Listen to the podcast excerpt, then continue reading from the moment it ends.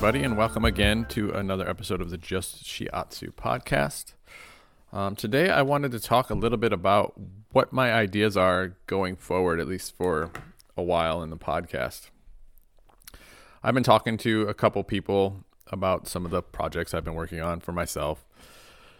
And it seems like some people think that I should share some of the things I have been working on and doing for myself. And so I thought that I might just do this through the podcast. Basically, one of my big projects I've been working on for probably the last four or five years is I went through and I rewrote all of the Su Wen. So, those who aren't familiar with the Su Wen, it's the basic questions of the medicine. It's like one of the foundational books of the medicine. So, everything that we use to help guide us uh, foundationally through the medicine is usually expressed in this book. Um, when you do research on ideas and topics, usually the ideas that the person is expressing have somehow formed in this original book. And so I went through and rewrote this book to get a deeper understanding. Part of this was because as I went through my schooling process, I was taught the you know the standard sort of protocol of like what TCM looks like. And then I happened to take a course that was a little more advanced in some of the ideas of Chinese medicine. And it blew my mind that there was all this stuff in the medicine that I didn't know or didn't understand. And this really piqued my interest. So much so that I tried to, you know, f- find out where this information came from. And the teacher was really kind of talking from the Shang Han Lun, because they were expressing this idea of the six conformations. But it really piqued my interest as to what you're telling me this exists and I was never taught this in my original foundational teaching. So then I had to find a way to explore it. I didn't necessarily have a teacher that I found who was knowledgeable in the way I was looking. So I had to become self taught. When I say self taught, I mean that I was taught by the writings of these ancient masters who wanted to or, or were gracious enough to write down some thoughts and ideas that they wanted to share with the world about what this medicine is, what it could do, what it means. But I never had any sort of face to face teaching with people. A lot of the, the understanding I get from the medicine is through my research of people who were willing to write some of their ideas and thoughts down. And then, of course, I filter that through my own existence and make ideas and and thoughts based around those ideas and thoughts. So, you know, this has caused me to really think about the medicine, maybe in different ways than I'm supposed to, or maybe in different ways than they have been previously structured to be thought about. So, this often leads me to two possibilities with what I'm doing with this.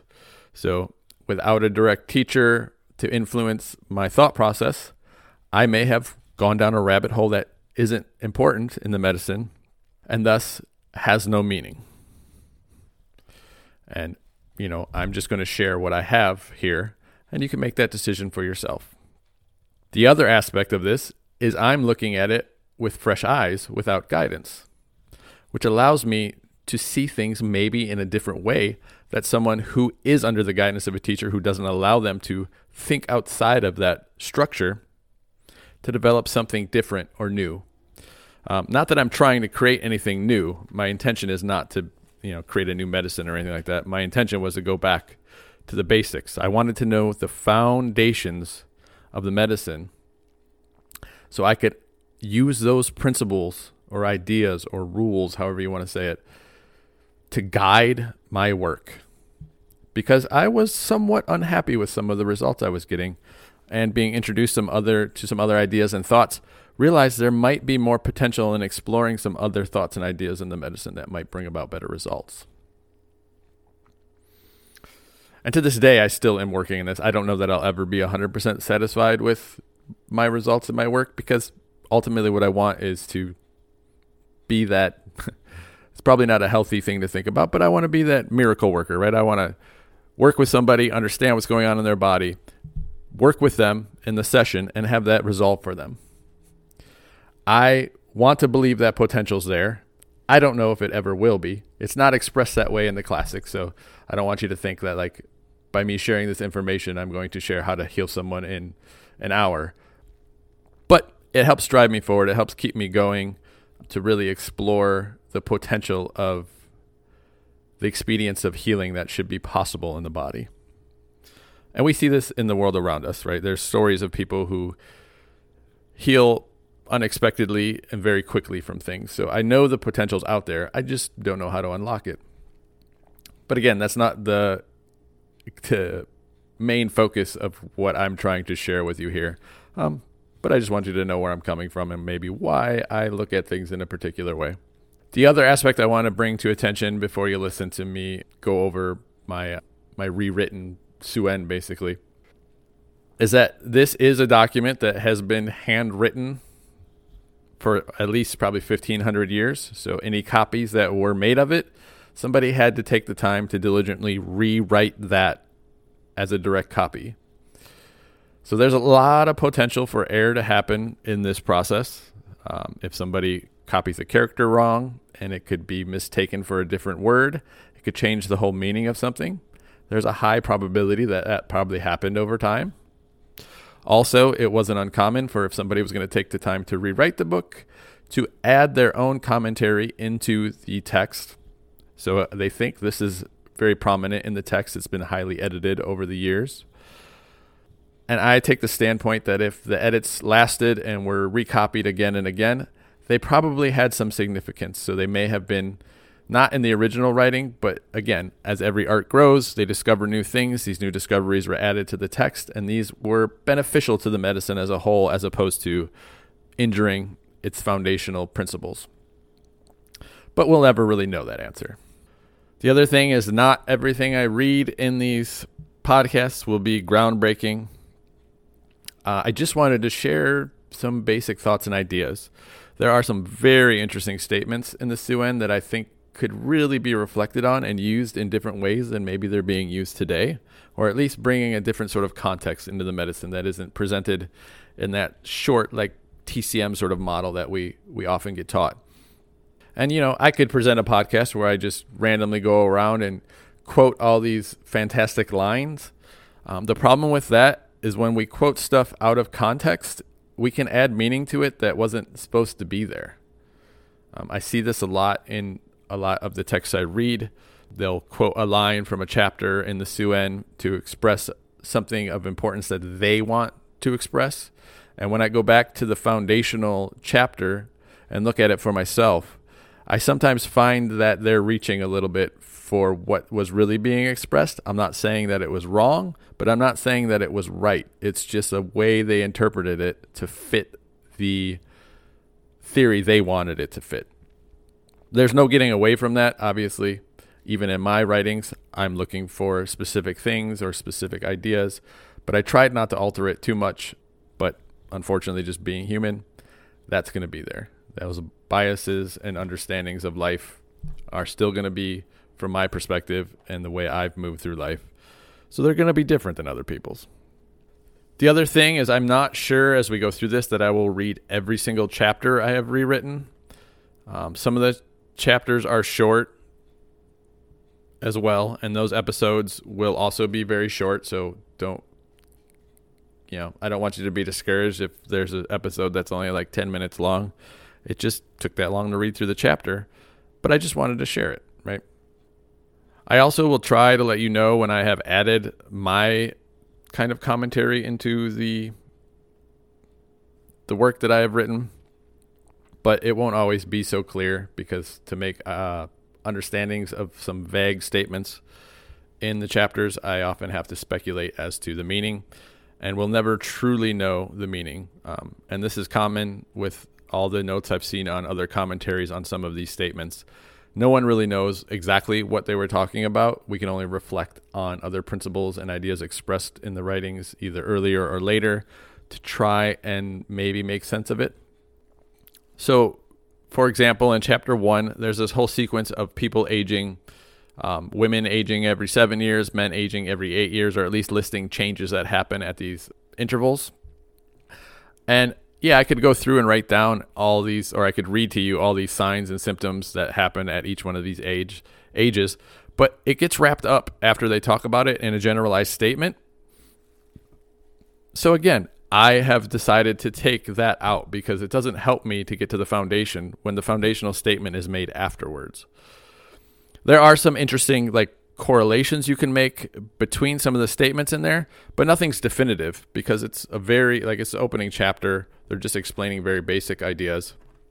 And I don't think we're losing any of the foundational principles by editing that out. So, this is my approach to the medicine. I actually rewrote every sentence in the book. Then I went through my writings and deleted all the things that I felt wouldn't help me in the idea of using touch therapy. So, a lot of times in the Su Wen, there's examples of specific diseases being treated specific ways. Often, this is referring to the use of needles and herbs. And since I use touch, these specific examples don't hold a lot of value.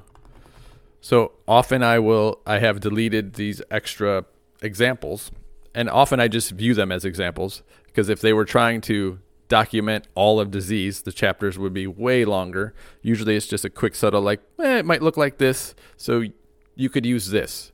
And this is just a, in my mind a way for them to express like see the principle that I explained. Here's an example of how you can use it and then going back to that foundational aspect again usually in the chapter. So I have kind of edited out all of that extra curricular sort of I don't know how to say it. I've edited out some of those very specific examples to help bring a quicker and easier understanding to the foundational idea they're trying to express. So, if that sounds interesting, please follow along as I as I go through my reading writings that I have done on this. And also, if you think I'm a charlatan, please listen and comment about how I know nothing. I do think it's good to listen to opposing ideas as well, as opposed to things that just make you or that follow your belief system. It can be nice to hear someone else's point of view, even if it's just to be just to help solidify your point of view, right? By listening to me and being like, no, that's stupid. That makes no sense. When I use it in my clinic, that would produce no results, right? At least you're helping to uh, deepen your understanding of the medicine by being able to know how what I'm saying isn't correct. Again, I just wanted to express that all are welcome. We can't grow in art without any sort of self reflection. So even though these statements are written long ago, they're also made to reflect on so that we can grow and make the art stronger or better over time. Um, if we don't if we just dogmatically stick to some theory written down and never try to grow upon that, the art can get stagnant and never improve while other things around it are improving, which then makes it a less effective sort of tool to use to help people. And I'll just end on this simple idea because I think this is really the foundation of what it means to use medicine with people. Is although a teacher can guide you in the practice, it is the patient who is your real teacher or your real master because it's the results that manifest in them that really teach us something. You know, we learn either by it not manifesting or we learn by it manifesting, right? The patient is the real teacher, the real master of the medicine. If we just keep sticking to dogmatic theory and not listening or watching or paying attention to the results that are happening in our clients and just blaming it on some other factor, which can happen. Are we really practicing medicine? Well, I hope this sounds interesting to some of you out there, and I hope you continue listening. For those of you who have no interest in that, I appreciate you listening to the podcast and hope to draw you in at some later time if, you, if this isn't something that interests you. Otherwise, I just hope everyone has a great life as always. Thank you.